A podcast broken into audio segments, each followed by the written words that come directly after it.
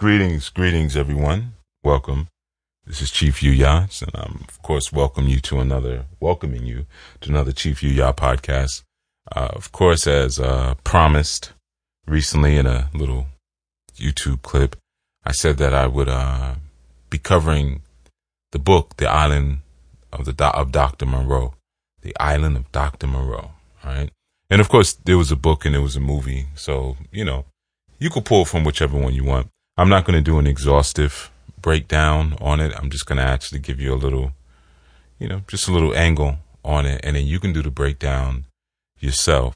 All right. So it's a really good book written by uh, H.G. Wells, and um, it it has so many elusive theories inside of it that were kind of presented in it that um you know of course they made a movie out of it. They did one in 1977 uh, which R- Richard Burton was in that one, and then they did another one in um, 1996. And the one in '96 really was like a hundred year anniversary of the book because the original text was written in 1896.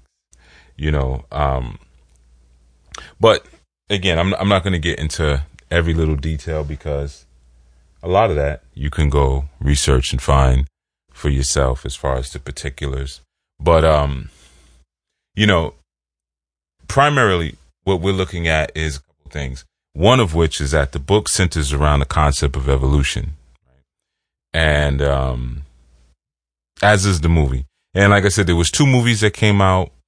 One was okay, one was pretty horrible, and the one that was pretty horrible should have been better than the one that was okay because it was done like 20 years later with new technology and everything. I mean, they even had Marlon Brando in it, Marlon Brando and Val Kilmer, and it it it still was was pretty horrible. But if you like horrible movies, you might you know you can check it out. You know, some of you might be sadists, but um, yeah, neither in in either event, you know, you have the movie that came out in '77 that you could check out, the one that came out in '96, and of course the book itself came out in uh, 1896. But um, so essentially, the book is about a doctor by the name of Dr. Moreau, and he performs acts or he performs experiments on different animals and whatnot. You know, uh, those experiments would typically be defined as vivication. And vivication, for those of you, I'm sure you, most of you know what that is, but for the, the few who may not, um, uh, vivica- I'm sorry, vivisection. I'm sorry, I was thinking of a, thinking of something else. But vivisection is uh, it's just a process where it's a cruel process where animals are operated on for primarily the purposes of just experimentation, not necessarily operated on because you know there's some type of surgical repair or something, you know, where someone's trying to cure them or something, uh, or heal them or something. But it's typically pretty cute, cruel because a lot of times the animals are live when it's happening, right? So again, you have an, a concept here of somewhat of an alternative replacement to divine creation. And that's what you primarily see with Dr. Moreau's Island. Dr. Moreau is an individual who tries to presuppose himself as a deity figure. And he does that by taking these animals and he does what he calls humanizing them. So he's basically he's a, he's a eugenicist, you know, um, he's a genetic scientist, and he converts certain animal forms into human forms, right? So whether they be bears or pumas, leopards, monkeys, dogs, so forth and so on. And of course, obviously, when it came out in 1896, it was, you know, considered to be science fiction. Uh, I guess it still would be considered to be pretty much science fiction. But, you know, ultimately something you should know is that the work is a response to uh, Charles Darwin's um, evolutionary or evolution theories. Because, like I said, this novel came out in 1896, and um, Charles Darwin brought out the origin of species in 1859. Uh, in fact, I did a um, I did a session on on that one you know, on evolution and Charles Darwin. Um, I'm sorry, I, know all these bleeps and stuff are going off. Somebody's messaging me. I don't know who or why. But anyway, so that was in like, uh, yeah, 1859 it came out. But it was really his next work that came out that was really like, that was the, the one that, that, uh, Wells was really gunning for. And that was, uh, the, the descent of man, you know, the descent of man and selection in relation to sex. That came out in 1871. And, um, you know, that really got deeper into the ideas of evolution and natural selection and things like that. So, um,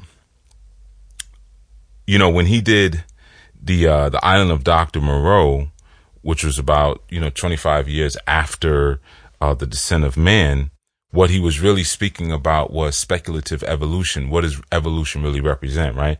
So, to, to make it so that it might be more relative to you, to some of you, you know, there's certain symbols that exist within the work. For instance, um, the men are identified as such because they, they have whips. If you have a whip and a, and a whip represents the law in many senses, then you're considered a different kind of man or a lawbringer, right? And the idea here is that Dr. Moreau, he creates these, these creatures trying to turn them into humans and but then when they start to revert more to their beast like or animal like form, he releases them back into the island on different parts. But they have the, the, the conception inside of their minds that they're actually humans, that they're man, right? But they're living in the wild. And then he establishes uh, several sets of laws that they're supposed to live by. And by way of these sets of laws is how they determine their humanity, right? regardless of what their biology and their natural inclinations are telling them. So like one of the things that they have to, they have to abide by, they can't walk on all fours. Um, they can't hunt. You know, they can't chase man. You know, these are just some of the, some of the, the, the laws that Moreau gives them. And in that way, he presupposes himself as a more important figure than what he actually is because he's presupposing himself as like a god, as like a deity, right? So this is a critical notion because uh, even though we're looking at animals and evolution, the book is is primarily about women and how women were viewed at in that particular era in time, which would be, would be considered like the Victorian era, right? So there's this there's a symbology or, or symbolism in the in, in the work where the female form is associated with naturalness, with wildness, uh, to to a degree of being unbridled, whereas the masculine assertion of science and theory and logic is that which not only constricts constricts it, but to some degree humanizes the beast inside of the feminine, right? So you'll see that one of the characters, Prendick, because uh, you have three main human characters: Prendick, Montgomery, and Monroe. Moreau. And it's this other beast characters like the ape man, the dog man. It's you know it's it's it's a but like I said, I'm not getting into all that. You know, um, and essentially Prendick is like we'll just say he's he's shipwrecked. We'll say that. Um, in the movie they show it like he just washed ashore on the uh, island, but it was in the book it's a little bit more. He was actually on a ship that crashed. He had a fight with a guy and they made him get on a dinghy they got they took him off the dinghy, put him on a life raft, and in the life raft, uh, he was discovered by Montgomery and Moreau. He was taken in and he was kind of nursed to health, and then they brought him to the island. But in the movies, they don't show all of that. They just make it seem like he just crashed up on the island. But you know, either way, it doesn't really matter, matter much. But um, you know, again, it's about how they're looking at in that Victorian era. Uh, they were looking at the, the destabilization of what they considered to be the traditional roles of women and some of the fear that the men had around that because of what those women were striving to be and to kind of um, begin to look at and more closely examine the idea that a woman's place is in the home because of her natural biological ability to produce children that the man has created. The idea was that then she, that's where her domain begins and ends, you know, in that, that realm, that, that realm of as the caregiver. So there's a character in the book, um, kind of disguised in the movie of the Puma. And the Puma really represents that woman or that feminine freedom, if you will, or that unbridled feminine energy. But now let's go to something for a second. Like I said, because there's a lot of relevant ideas and topics with this particular work. Um, one second. So, with the island of Dr. Moreau, Moreau, uh, which of course always look at the names. Names are always important. Moreau. You have basically the idea of himself supposing himself as a god, right? And he, the island is supposed to really represent like the Garden of Eden, right? And he's been like almost exiled to a degree to the island because he's, he's been known for doing, um, vivisections. Like he's known. So he tells Prendick, oh, this is just a biological statement, right? Um, and eventually Prendick starts to, to realize that something's happening. Now, what the, the key thing here is too that Moreau is performing these experiences, I mean, these experiments on these animals, and he's completely unconcerned about the pain that he's inflicting on them. You know, because in, in, in what he presupposes is like in order for science to push forward, there has to be some measure of pain, right? So he's not concerned about how he, what he puts the beast folks through or the fact that he punishes them for always trying to revert to their natural form. So at one point, there's a leopard man who eats a rabbit and he punishes the, the leopard man for eating the rap, for doing what was, was actually natural to him. But again, you've released these people out into the wild. They're animals that you've convinced are humans. And then you won't let them do, you won't let them be fully human. You won't let them be fully animal. So, and then they're, they're, um, affirming their humanness by this set of laws that you've provided them, which really more than anything protect what it is that you're trying to do because Moreau is like an artist on the human form. Now, why it's so important is because, and there's so much to this. Like I said, I'm, I'm, um, we, we're not going to go into everything. This, we're just not going to do it.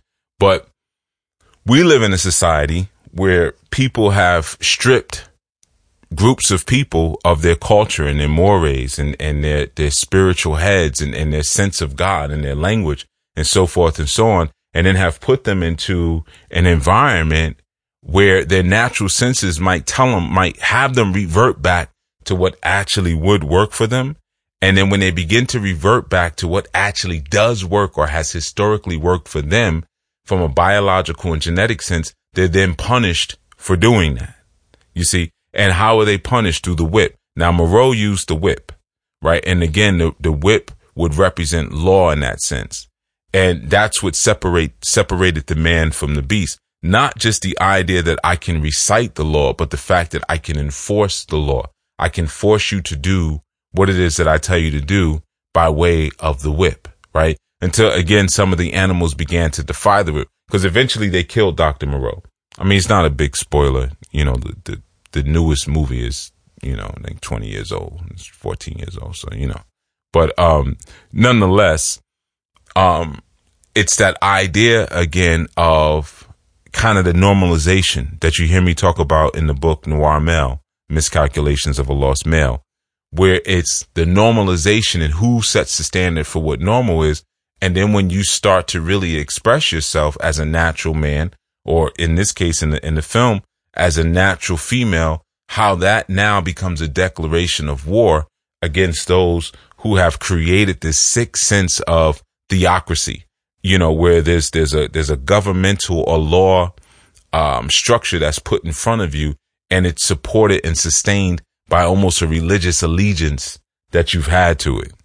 You know, and as you see, even now, so many things are breaking down. So many things are falling apart. How many people are still just um, anticipating when things go back to normal because they imagine that the structure that's been put in front of them, which maintains civility and order, which of course signifies or really validates them as a person, they imagine that that structure is eternal because it must be because it's perfect. It's, it's all powerful. Like being on an island. Well, where else would we go? This is all we know.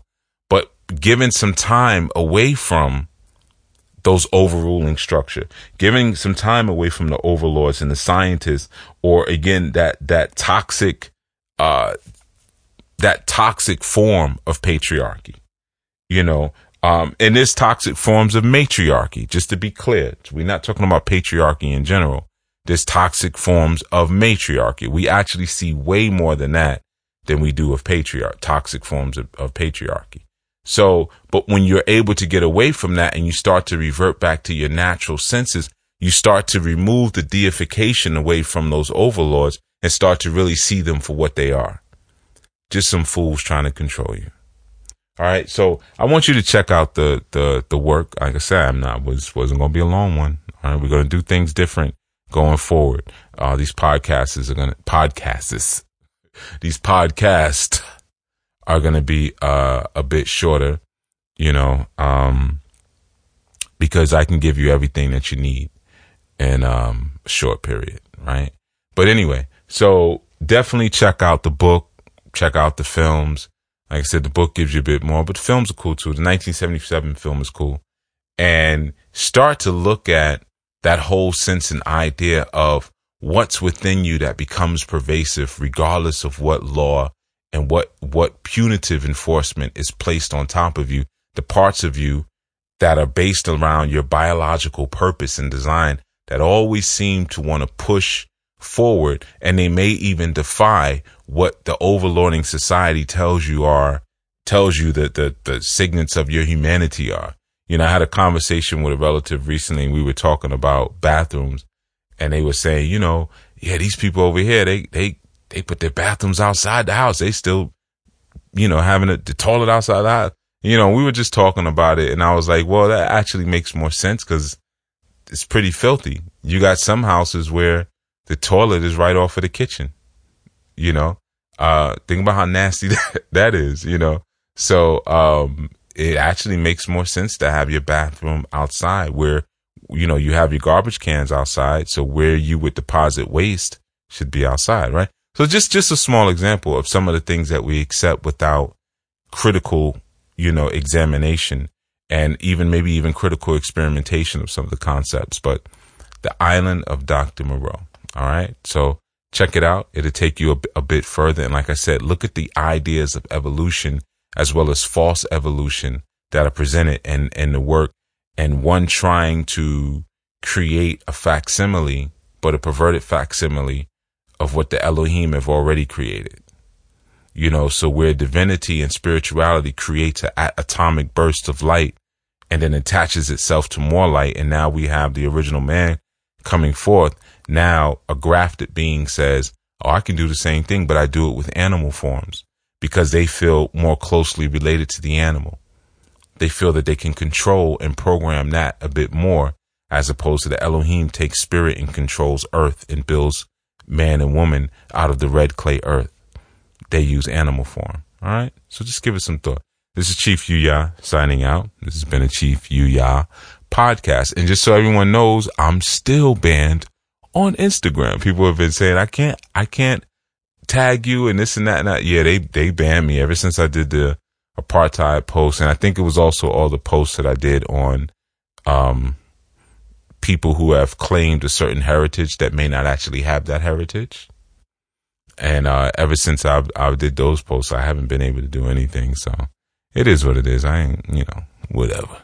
So just so you know, I'm not ignoring all of you, but they, they got me on, on lockdown. All right. And it's been over a month now. So whatever. I'm not really thinking about it. All right, everyone. Be well. Be safe.